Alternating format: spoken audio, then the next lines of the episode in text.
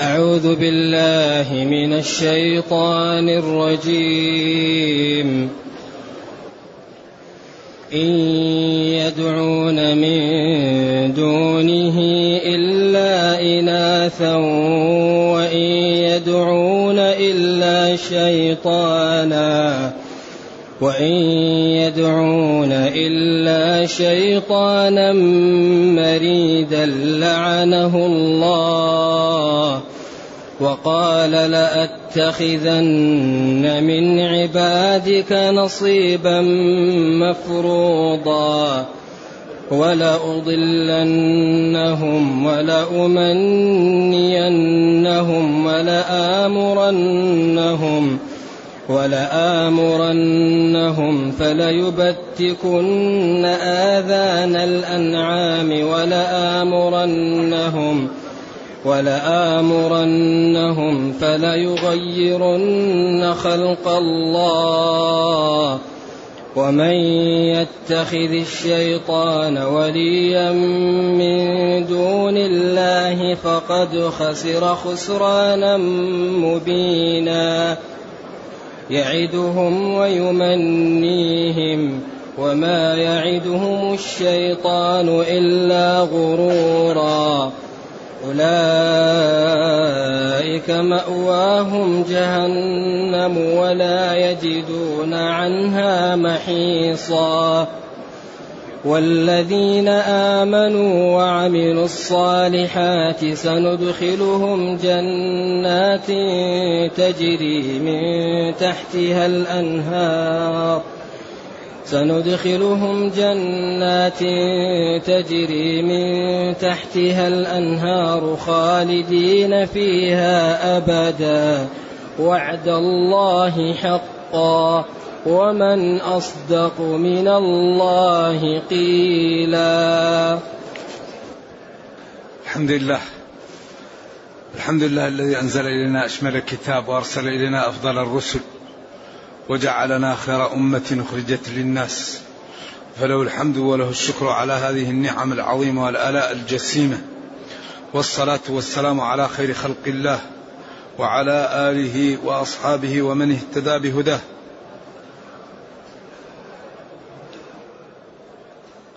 أما بعد فإن الله تعالى يبين هنا طريق الخير وطريق الشر.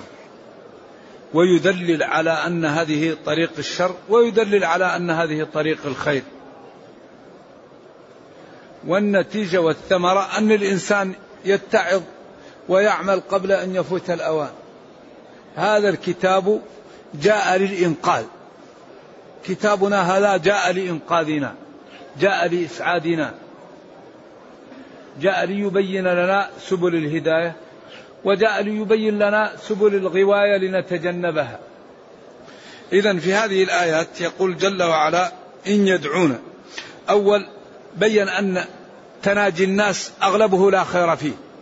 لا خير في كثير من نجواهم. قال في كثير. معناها القليل فيه الخير. إلا من أمر بصدقة أو معروف أو إصلاح بين الناس. إذا هذه الثلاثة أمور مهمة وهي سبب في الروابط بين الأمة والتقوية والرفع من شأنها. الصدقة أمرها عجيب. الأمر بالمعروف. لا يهتدي المسلم إذا لم يأمر بالمعروف. لا يضركم من ضل إذا اهتديتم. العلماء قالوا الاهتداء أن تأمر بالمعروف وتنهى عن المنكر. فإن لم تأمر بالمعروف ولم تنهى عن المنكر لم تهتدي. إلا من أمر بصدقة أو معروف أو إصلاح بين الناس. لأن هذه هذه المنافذ هي التي تأتي منها الخلخلة للأمة. عدم الصدقة يسبب الكراهية يسبب الآثام يسبب الحسد عدم الأمر بالمعروف يسبب للأمة دمار. الأمة إذا رأت المنكر ولم ولم تنهى عنه أعمها الله إيش؟ اتقوا فتنة لا تصيبن أي لا تختص بالظالم. أن هلكوا وفينا الصالحون؟ قال نعم إذا كثر الخبث. إذا تأمرون بالمعروف. هنا قال إلا من أمر بصدقة أو معروف. المعروف هذا أعم كلمة للخير أو إصلاح بين الناس لأن أغلب ما يضعف الأمة الخلاف. أغلب ما يضعف الأمم الخلاف. ولا تنازعوا فتفشلوا. تنازع على طول الفاء فتفشلوا. ما في تأخير. إذا جاء النزاع يأتي إيش؟ الفشل.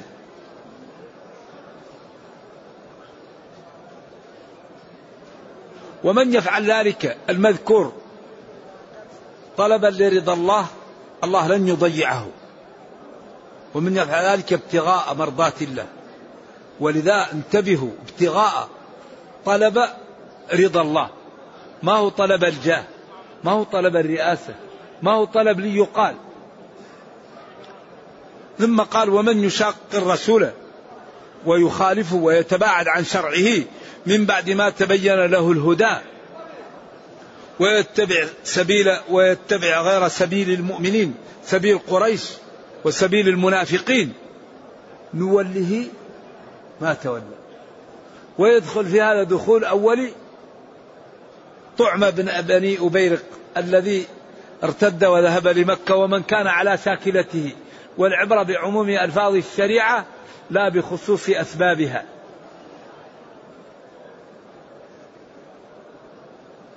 نوله ما تولى. أي نعطيه ما أعطى لنفسه. تولى الكفار نعطيه أجر الكفار. تولى المنافقين نعطيه ما أعطيت للمنافقين. نوله ما تولى. بعدين نصله. جهنم. نحرقه. ون و و ونجعله على نار جهنم. صلاه إذا شواه وحرقه. وساءت مصيرا مآلا.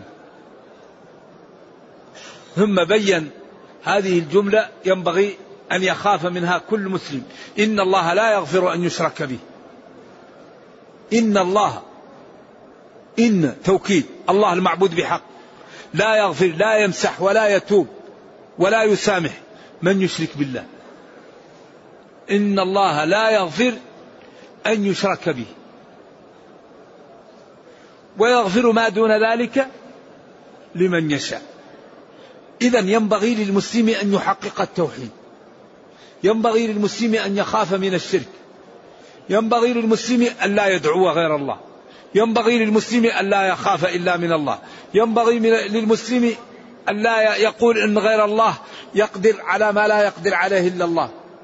ذلك من أهم ما يقوم به العبد تحقيق التوحيد. ولذلك الله يقول وما أكثر الناس ولو حرصت بمؤمنين ويقول وإن تطع أكثر من في الأرض يضلك عن سبيل الله. فيجب على المسلم أن يحقق التوحيد. إن الله لا يغفر أن يشرك به ويغفر ما دون ذلك لمن يشاء.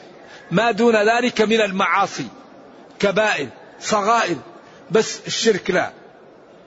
وحقيقة التوحيد منحصر في ثلاث نقاط. التوحيد منحصر في ثلاث كلمات. أول أن تعلم أن ما في الكون من الله. كل ما في الكون من الله. وأنه المحيي المميت الرازق المعز المذل. هذا يسمى توحيد الربوبية. تعلم أن كل ما في الكون من الله. يعز من يشاء يذل من يشاء. يرسل من يشاء يكفر من يشاء. هو جل وعلا لا يسأل عما يفعل. أمره إذا أراد شيئا أن يقول له كن فيكون. وهذا النوع من التوحيد كانت قريش تعلمه. ولئن سألتهم من خلق السماوات والأرض ليقولن الله. النوع الثاني هو أن تشكر الله على هذا النعم التي أوجدك بها وأعطاك ما عندك من النعم فتخلص لله في جميع أنواع عبادتك. فلا تشرك مع الله لا في الخوف ولا في العطاء ولا في العبادة البدنية. فجميع أنواع العبادة تخلص فيها لله ولا تشرك معه غيره. هذا يسمى توحيد الألوهية أو توحيد العبادة. وهذا الذي فيه المعارك بين الأمم و ورسلها. ولكن عند نقطة الصفر هؤلاء يدعون الله. هؤلاء الذين يشركون إذا جاءت دهمتهم الكروب لا يسألون إلا الله. وإذا غشيهم موج كالظلل دعوا الله مخلصين له الدين. فلما نجاهم إلى البر إذا هم يشركون. وفرحوا بها. جاءتها ريح عاصف وجاءهم الموج من كل مكان وظنوا أنه محيط بهم. دعوا الله مخلصين له الدين. ويقال أن عكرمة بن أبي جهل لما ركب السفينة للحبشة عند فتح مكة هاج الموج عليهم في البحر. فقال من في السفينة؟ احذروا أن تدعوا ربا غير رب محمد وإلا غرقت بكم السفينة. فقال والله إن كان لا ينجي في ظلمات البحر إلا هو فلا ينجي في ظلمات البر إلا هو. اللهم لك علي عهدا إن أنقذتني لأجدن لأتين رسول الله صلى الله عليه وسلم فلأضعن يدي في يده فلأجدنه غفورا رحيما. ونجاه الله وجاء ودخل في الإسلام. فهم. قال إن كان لا ينجي في ظلمات البحر إلا هو فلا ينجي في ظلمات البر إلا هو. وكان هذا يعني من أسباب إسلامه أنهم قالوا احذروا أن تدعوا ربا غير رب محمد. إذا هذا النوع يسمى توحيد الألوهية أو العبادة. النوع الثالث توحيد الأسماء والصفات وضابطه ثلاثة أمور. وهذا الذي الأشاعرة والماتريدية يعني هم التي الذين يعني عندهم مشاكل في هذا التأويل. وقسموا الصفات إلى صفات معاني وإلى صفات معنى وأثبتوا صفات المعاني ولم يثبتوا صفات التي لها معنى وأولها. وهذه النوع من التوحيد المسلم يتخذ معه ثلاثة أسس. الأساس الأول يصدق الله. لأن الله يقول ومن أصدق من الله قيلا ويقول قوله الحق. الأمر الثاني ينزه الله عن مشابهة خلقه لأنه يقول ليس كمثله شيء فلا تضربوا لله الأمثال. هل تعلم له سميا؟ النقطة الثالثة قطع الفكر عن إدراك الكيفية لأن الله يقول ولا يحيطون به علما إذا ضابط توحيد الأسماء والصفات التصديق والتنزيه وقطع الطمع الفكري عن إدراك الكيفية. إذا هذه أقسام التوحيد الثلاثة إذا إن الله لا يغفر أن يشرك به ويغفر ما دون ذلك لمن يشاء. وهذا هو التوحيد. ولذا الله جل وعلا قال عند هذه الصفة التي يؤولها المؤولة قال بعدها فاسأل به خبيرا. ثم استوى على العرش الرحمن. فاسأل به هذه معجزة. فاسأل به خبيرا. لا تقول استولى. سأل به خبيرا. أنتم أعلم أم الله؟ لذلك هذه طريق سلامة محققة. إذا وضع المسلم في القبر وقال لربه لما صدقتني؟ تقول لأنك قلت قولك الحق. إذا قال لما نزهتني؟ تقول لأنك قلت ليس كمثلك شيء. إذا قلت لما قطعت فكرك عن إدراك كيفية اتصافي بصفاتي تقول لأنك قلت ولا يحيطون به علما لا تدركه الأبصار. أما إذا قال استوى استولى قال له يا عبد الله ما مستندك على أن الصفة التي مدحت بها نفسي وأنزلتها في كتابي الحرف منها بعشر حسنات تؤولها وتأتي بصفة أخرى ما مستندك على ذلك؟ ما لا يقول. وقال قد استولى بشر على العراق من غير سيف ودم مهراق. ويقول هذا الاستيلاء منزه. طيب اترك استواء الله وقل منزه. ونبينا لا يجوز له تأخير البيان عن وقت الحاجة. فلو كان هذا التأويل مطلوبا لقال لهم أولوا. قال بل يداه مبسوطتان ينفق وقال ينزل ربنا إلى سماء الدنيا حين يكون ثلث الليل الأخير فيقول هل من داع فأستجيب له. ويقول لا تزال جهنم تقول هل من مزيد حتى يضع الرب فيها قدمه فتنزوي وتقول قطي قطي. إذا نستعمل في صفات الله ثلاثة أسس التصديق والتنزيه وقطع الفكر عن إدراك الكيفية. وهذه الأمور الحقيقة الله بينها. ولذلك أكثر ما في القرآن التوحيد. أكثر شيء في القرآن التوحيد. وأول شيء في القرآن لا إله إلا الله محمد رسول الله مفرقة بأدلتها بطريق تعجز. وتجعل العاقل يقول لا إله إلا الله آمنت بالله. أول شيء في القرآن اعبدوا ربكم أول أمر. وأول نهي فلا تجعلوا لله أندادا. وهذين الإنشائين أعني الأمر والنهي هما معنى لا إله إلا الله مفرقة بأدلتها بطريق بطريق رائعة بطريق معجزة. من هو ربنا الذي نعبد؟ خلقنا. وخلق آباءنا. وخلق السماء. وخلق الأرض. وأنزل المطر من السماء وأخرج النبات من الأرض. هل غير الله يقدر على هذا؟ إذا فلا تجعلوا لله أندادا والحال أنكم تعلمون أن المذكورات لا يقدر عليها إلا الله. إذا هذا تحدي هذا إعجاز هذا بيان عجيب ولذلك هذا معناه لا إله إلا الله. فحظ النفي منها فلا تجعلوا لله أندادا وحظ الإثبات منها اعبدوا ربكم.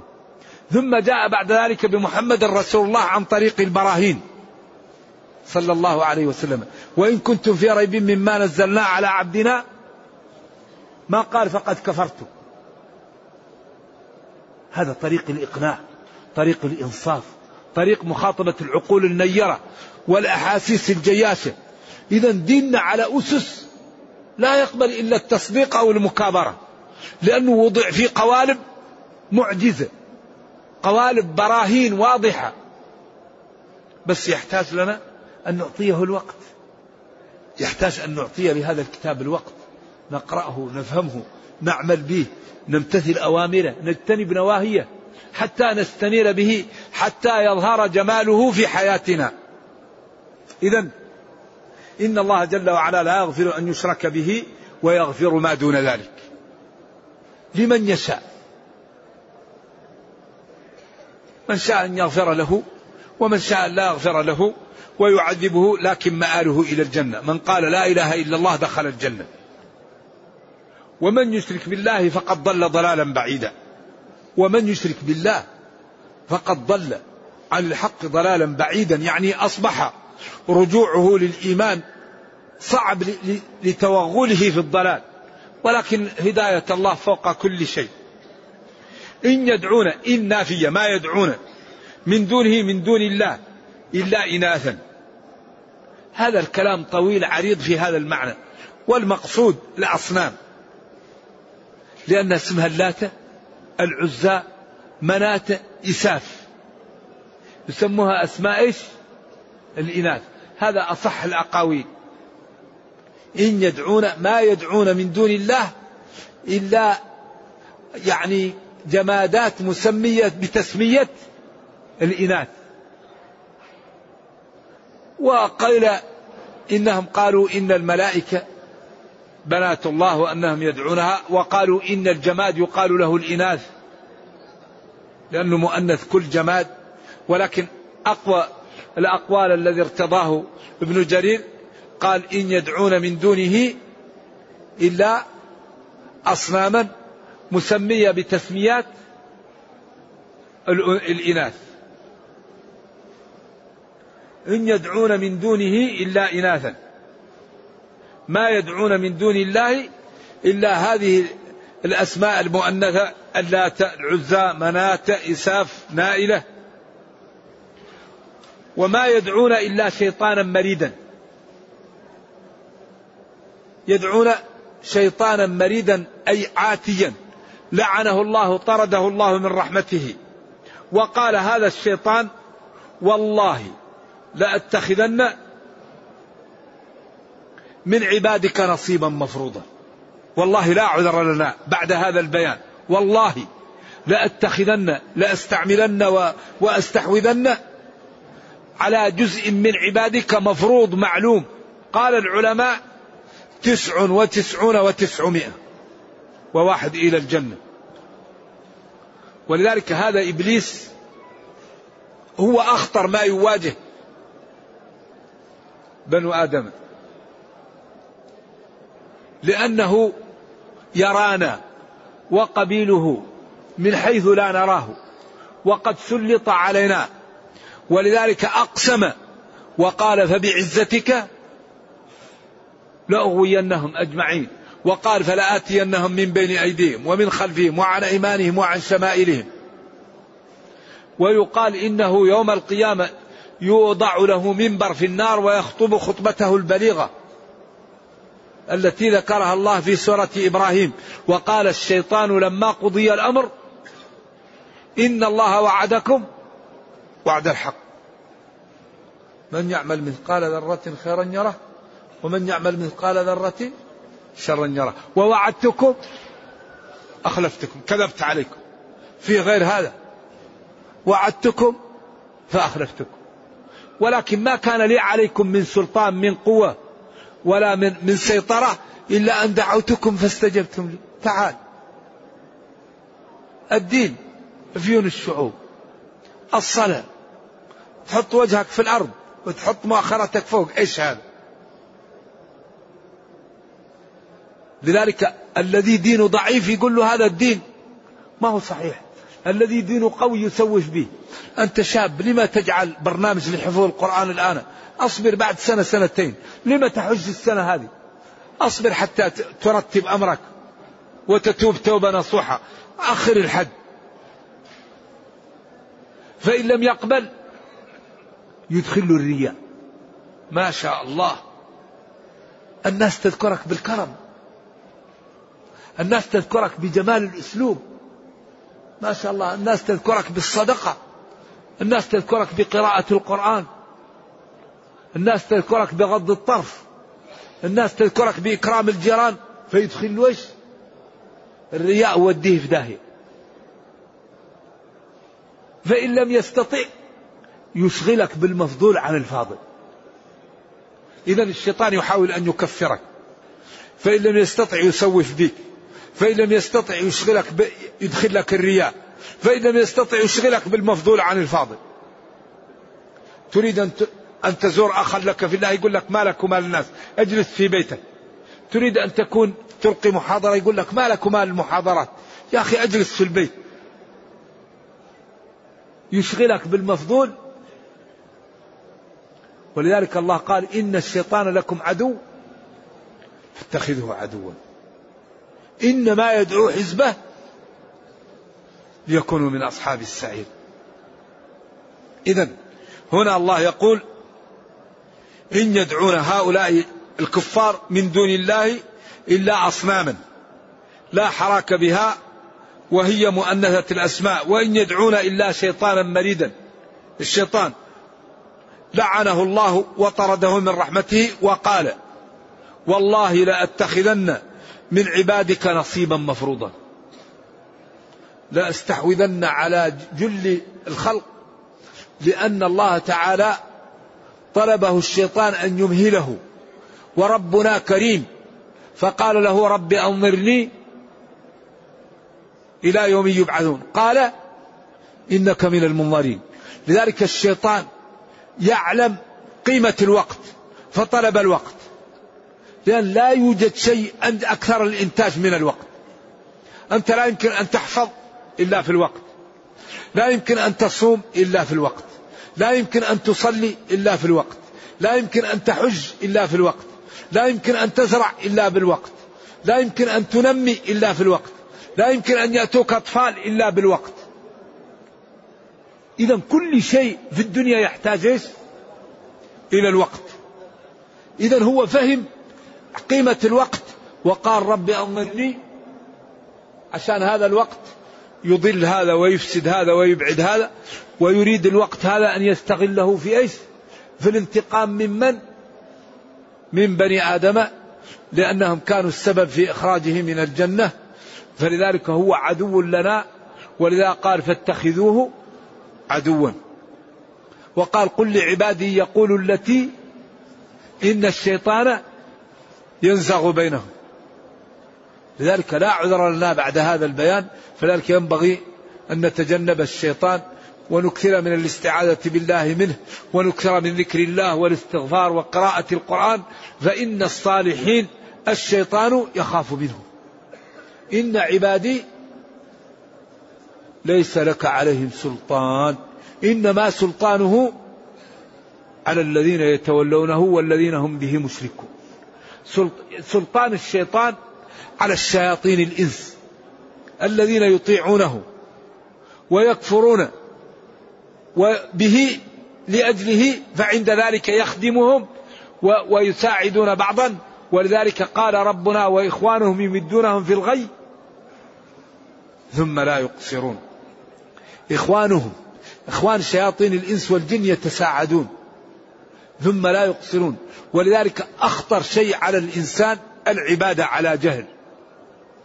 من أخطر ما يواجه المسلم أن يتعبد على الجهل. يأتيه الشيطان ويقول له أنا الله. واللي ما عنده علم لا يفرق. ويأتيه الشيطان ويقول له أنا رسول الله صلى الله عليه وسلم. ويأتيه بالتشريعات. فإذا قلت له يا عبد الله اتق الله يزدريك ويستخفك لأن الله أعطاه منزلة عظيمة ما هي منزلة هذا الشيطان يستدرجه. ولذلك يقول الشاعر إذا رأيت رجلا يطير وفوق ماء البحر قد يسير ولم يقف عند حدود الشرع فإنه مستدرج وبدعي فأكثر الذين يتعبدون على غير علم يأتيهم الشيطان. ويقول له أعمل دعاء كذا أعمل صلاة كذا أفعل كذا وقت كذا إذا صارت الشمس في محل كذا أفعل كذا وكذا وهذا تشريع والتشريع لله والشيطان إذا أطاعه بنو آدم عمل لهم ما يريدون لأنه لا الشيطان لا يفرح بشيء مثل أن يكفر بني آدم فإذا كفروا يساعدهم على ما يريدون. فلذلك ينبغي للمسلم أول شيء يهتم به العلم. أول شيء. يصلي حكم الصلاة هذه. يصوم حكم الصوم.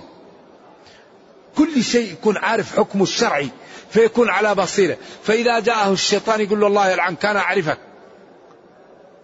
لذلك أهل العلم هم الذين يخافون الله. هم الذين إذا جاءهم الشيطان يريد أن يلعب عليهم لا يستطيع. أما العباد هؤلاء الذين لا علم عندهم يا لطيف. يجي الشيطان يدخل الرياء يدخل البدعة يدخل السمعة. ويكون مسكين يظن على خير وهو إيش؟ يعني يعمل العظائم ولا يدري عنها لأنه ما عنده علم يحميه. ذلك أهم شيء يستفيد طال المسلم العلم. يقول الخطيب البغدادي في كتابه القيم الفقيه والمتفقه نافلة العلم أفضل من نافلة العبادة. باب نافلة العلم أفضل من نافلة العبادة. شخص يبيت قائم الليل أفضل منه شخص يبيت يقرأ نوافل العلم للمسلمين. قالوا لأن قيام الليل منفعة قاصرة على صاحبها وتعلم نوافل العلم منفعة متعدية إلى المسلمين. لذلك ينبغي أن نهتم بالعلم نتكلم بعلم ونسكت بعلم ونقبل بعلم ونرفض بعلم فإن هذا يجعل حياتنا فيها النور وفيها الإنتاج. إذا يقول جل وعلا إن يدعون من دونه إلا إناثا وإن يدعون إلا شيطانا مريدا لعنه الله وقال والله لأتخذن من عبادك نصيبا مفروضا فلأضلنهم. ضلنهم بالبدع. نأتي بصلاة لم يتنزل. ونقول وفي منها مية هذا ابتداع. وفي المعدود وفيه معدود. والمطلق وفيه مطلق. اتبعوا ما لا ما أنزل إليكم. قال علي رضي الله عنه لو كان الدين بالرأي ما لا لكان أسفل الخف أولى بالمسح من ظاهره إذا المسلم يتبع المسلم يتبع يقف. إذا أراد أن يعمل عبادة ما, ما الحكم في هذه العبادة؟ ما قال فلان وفلان لا العبادة من الله توقيفية. لكن أمور الدنيا نقول قال فلان قال فلان الطبيب المهندس المحاسب. أما أمور الدين هذه من الله لا دخل للناس فيها. الصلاة. الصوم. هذه أمور تعبدية. لذلك الخير كله فيما جاء عن الله وعن رسول الله. إذا وقال لأتخذن من عبادك نصيبا مفروضا ولأضلنهم أبعدهم. الضلال في القرآن يطلق على أربعة أمور. على الكفر وعلى الخطأ الذهاب عن الحق. ويطلق على الاضمحلال ويطلق على النسيان. أن تضل إحداهما تنسى. وقالوا أئذا ضللنا في الأرض إذا ذبنا فيها واضمحللنا. تالله إنك لفي ضلالك القديم أي لفي ذهابك عن الحق. وهنا ولا أضلنهم أي لا أبعدنهم ولا أكفرنهم. أذهبهم عن الحق وعن الشريعة ولا أمنينهم. الدين ما هو صحيح. إذا حصل لك شيء أنا أدفع عنك. ولا آمرنهم فلا يبتكن آذان العام. التبتيك هو التشقيق. يقطع آذان العام ويشقها ويجعل البحيرة والسائبة والحام. وهذا في ذاته أمر عادي لكن خطير لأنه تشريع. لأنه هنا هذه النقطة خطورتها لأنهم يحرمون ما لم يحرم الله. يقول حام بحيرة سائبة. ويحرمون الشيء الذي جعله الله حلال. إذا هذا تشريع. والتشريع لمن؟ لله إن الحكم لله الله وأن أحكم بينهم بما أنزل الله. فالحلال ما أحله الله والحرام ما حرمه الله. إذا هذا أمر شنيع لأن فيه تشريع لم يشرعه الله ولم ولم يأمر به. ولا آمرنهم فلا يبتكن آذان الأنعام. التبتيك هو التقطيع والتشقيق. البحيرة والسائبة والحام. يقول إذا ولد لولد الفحل يعني يتركوه. طيب إذا جاء يعني هذه الناقة ولدت أربعة بطون خمسة بطون بعدين الخامس هذا يسيب. هذا حمى نفسه بولده.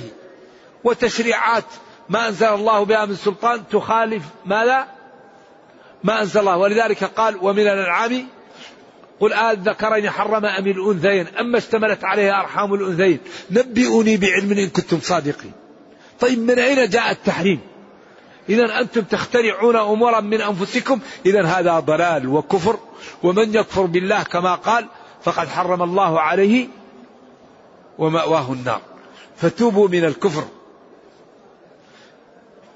فلا يغيرن خلق الله. هذا كلام طويل عريض.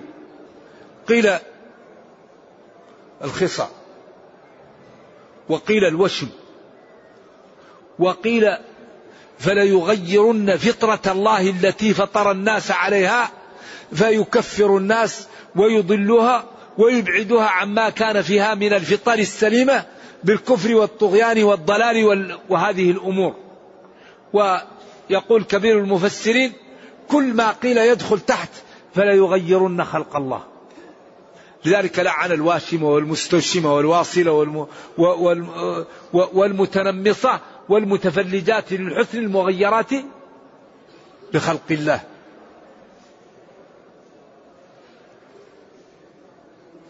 قالوا خصاء الدواب يجوز ووسم الدواب يعني لكي تعرف عن غيرها جائز. أما خصاء بني آدم فهذه جريمة ولا يجوز. لأنه تغيير لخلق الله واعتداء على الإنسان والله يقول ولقد كرمنا بني آدم. فهذا لا يجوز للإنسان وإنما للدواب لأجل المنفعة. وبعض العلماء يقول لا يجوز وبعضهم يقول يكره. إذا للعلماء في ثلاثة أقوال. والجمهور يقول جائز. فلا يغيرن خلق الله. ولذلك يقول خلقت عبادي حنفاء فيش فاجتالتهم الشياطين. كل مولود يولد على الفطرة. فأبواه يهودانه أو ينصرانه أو يمجسانه. الجمهور يقول الفطرة هو الإيمان. وابن عبد البر وجماعة قالوا الفطرة هو الصلوح. يعني تكون يكون الإنسان عند ميلاده قابل لكل شيء. فإذا هوده أهله تهود وإذا تركوه ودعوه للدين أصبح من الدين. إذا الفطرة هي الصلوح. لكن في نصوص تدل على أن الفطرة أنها الدين. فقول الجمهور في هذا أقوى؟ نعم. ومن يتخذ الشيطان وليا من دون الله فقد خسر خسرانا مبينا. ومن يتخذ الشيطان وليا مواليا من دون الله تعالى فقد خسر نقص حظه ونقص من تجارته ومن رأس ماله خسارا مبينا واضحا لا لبس فيه ولذلك قال قل إن الخاسرين الذين خسروا أنفسهم وأهليهم يوم القيامة ألا ذلك هو الخسران المبين لهم من فوقهم؟ هلل من النار ومن تحتهم ظلل ذلك يخوف الله به عباده. يا عبادي فاتقون. إذا من يتخذ الشيطان وليا من دون الله هذا نقص حظه وضاع عمره وضل ضلالا مبينا. نرجو الله جل وعلا السلام والعافية. يعدهم الشيطان ويمنيهم وما يعدهم الشيطان إلا غرورا. يعدهم ويمنيهم. أنت لماذا تفعل كذا وسيكون كذا ولا تخاف وتمتع وأعمل والدنيا ويمنيهم. وما يعدهم الشيطان إلا غرورا. كما قال يوم بدر جاءهم وقال لهم ماذا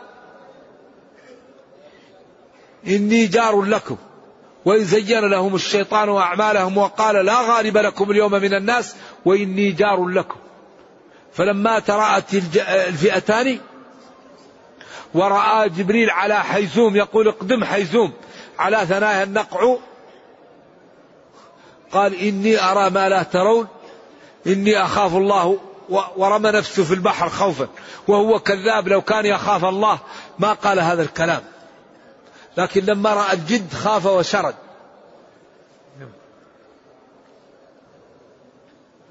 وما يعدهم الشيطان إلا غرورا. ما يعدهم الشيطان إلا غرورا وهلاكا. أولئك هؤلاء مأواهم جهنم. عياذا بالله. مصيرهم ومآلهم جهنم ولا يجدون عنها متحولا. إذا هذا الإخبار بهذه الأمور ليأخذ العاقل الاحتياط ويتجنب الطرق التي تجعله من هؤلاء. هذا الكلام الفائدة منه الاعتبار الفائدة منه الأخذ به قبل أن يفوت الأوان. إذا يعدهم ويمنيهم وما يعدهم الشيطان إلا غرورا.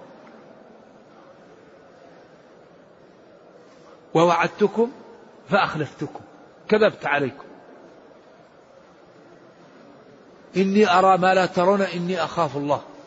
كل يكذب على الناس. إذا ينبغي للعاقل أن ينتبه من الشيطان. فإذا قال له نم يقول له لعنك الله. يعقد على قافية أحدكم ثلاثة عقد. كل نم فإن وراءك ليلا طويلا. فإذا ذكر الله انحلت عقدة فإذا توضأ انحلت عقدة فإذا صلى ركعتين فقام في الصباح نشيطا طيب النفس. ربنا بين لنا رسولنا بين لنا.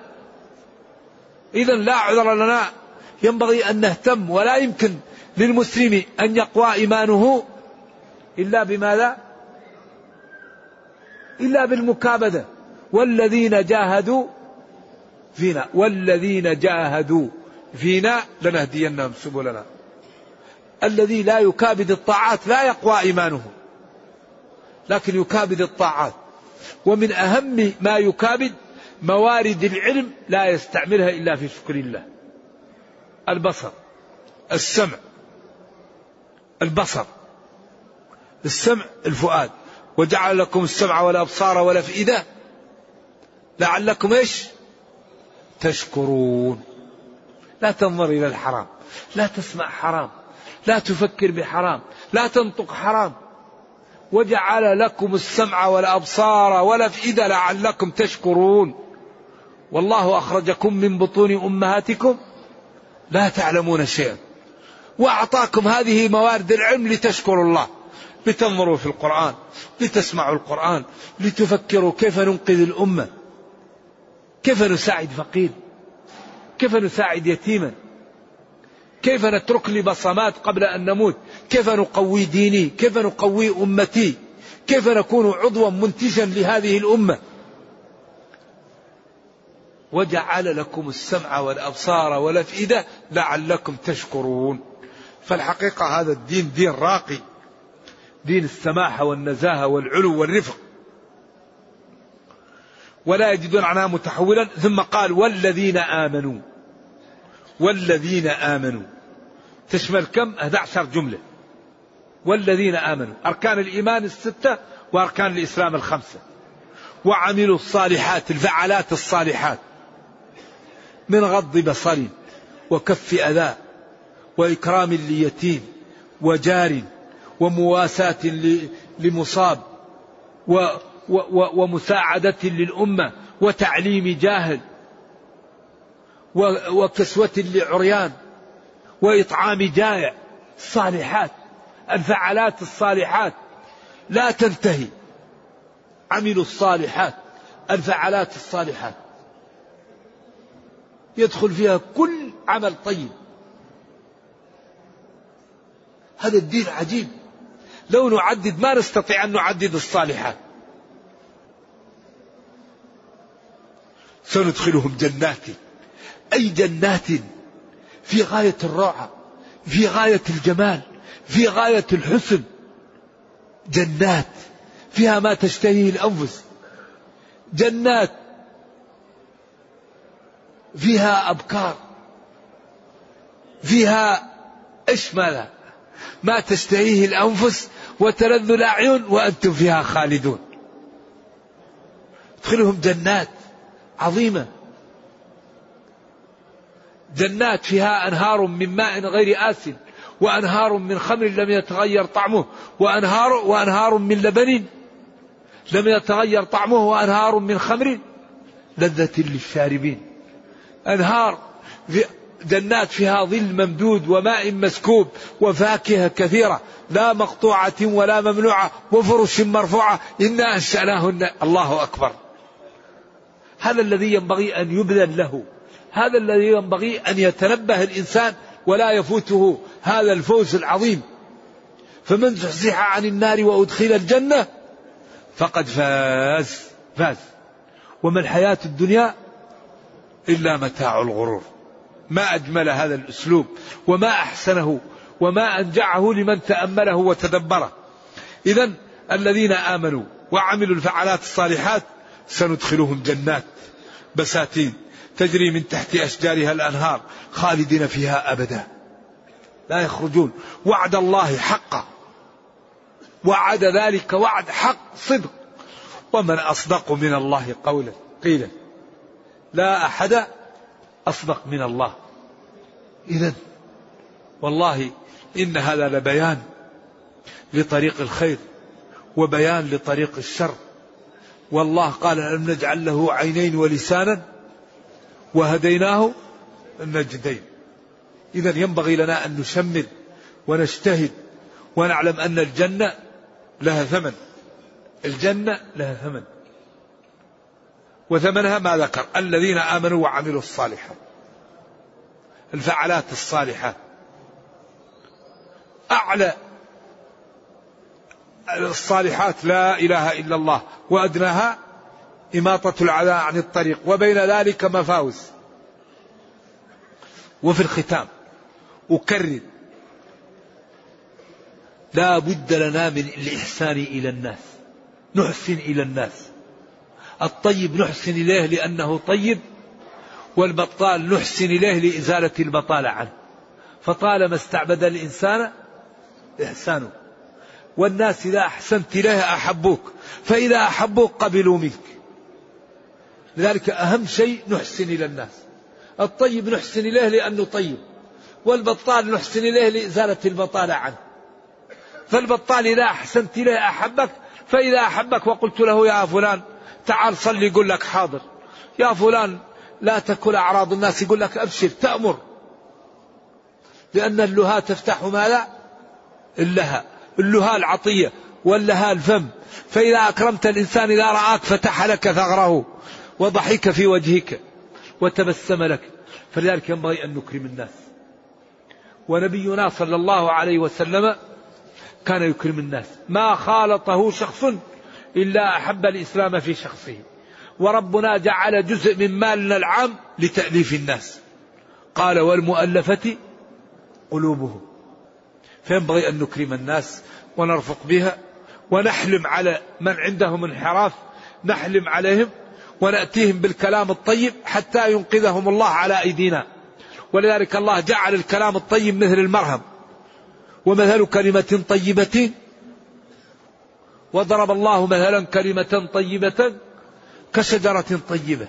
أصلها ثابت وفرعها في السماء تؤتي أكلها كل حين بإذن ربها ويضرب الله الأمثال للناس والله بكل شيء عليم. ومثل كلمة خبيثة كشجرة خبيثة. فالكلام الطيب هذا طيب.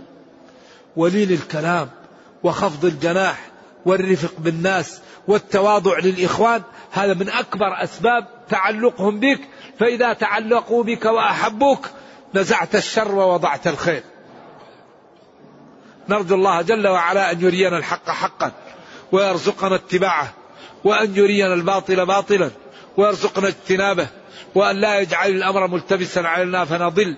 ربنا آتنا في الدنيا حسنة وفي الآخرة حسنة وقنا عذاب النار. اللهم أصلح لنا ديننا الذي هو عصمة أمرنا وأصلح لنا دنيانا التي فيها معاشنا. وأصلح لنا آخرتنا التي إليها معادنا. واجعل الحياة زيادة لنا في كل خير والموت راحة لنا من كل شر. سبحان ربك رب العزة عما يصفون وسلام على المرسلين والحمد لله رب العالمين والسلام عليكم ورحمة الله وبركاته.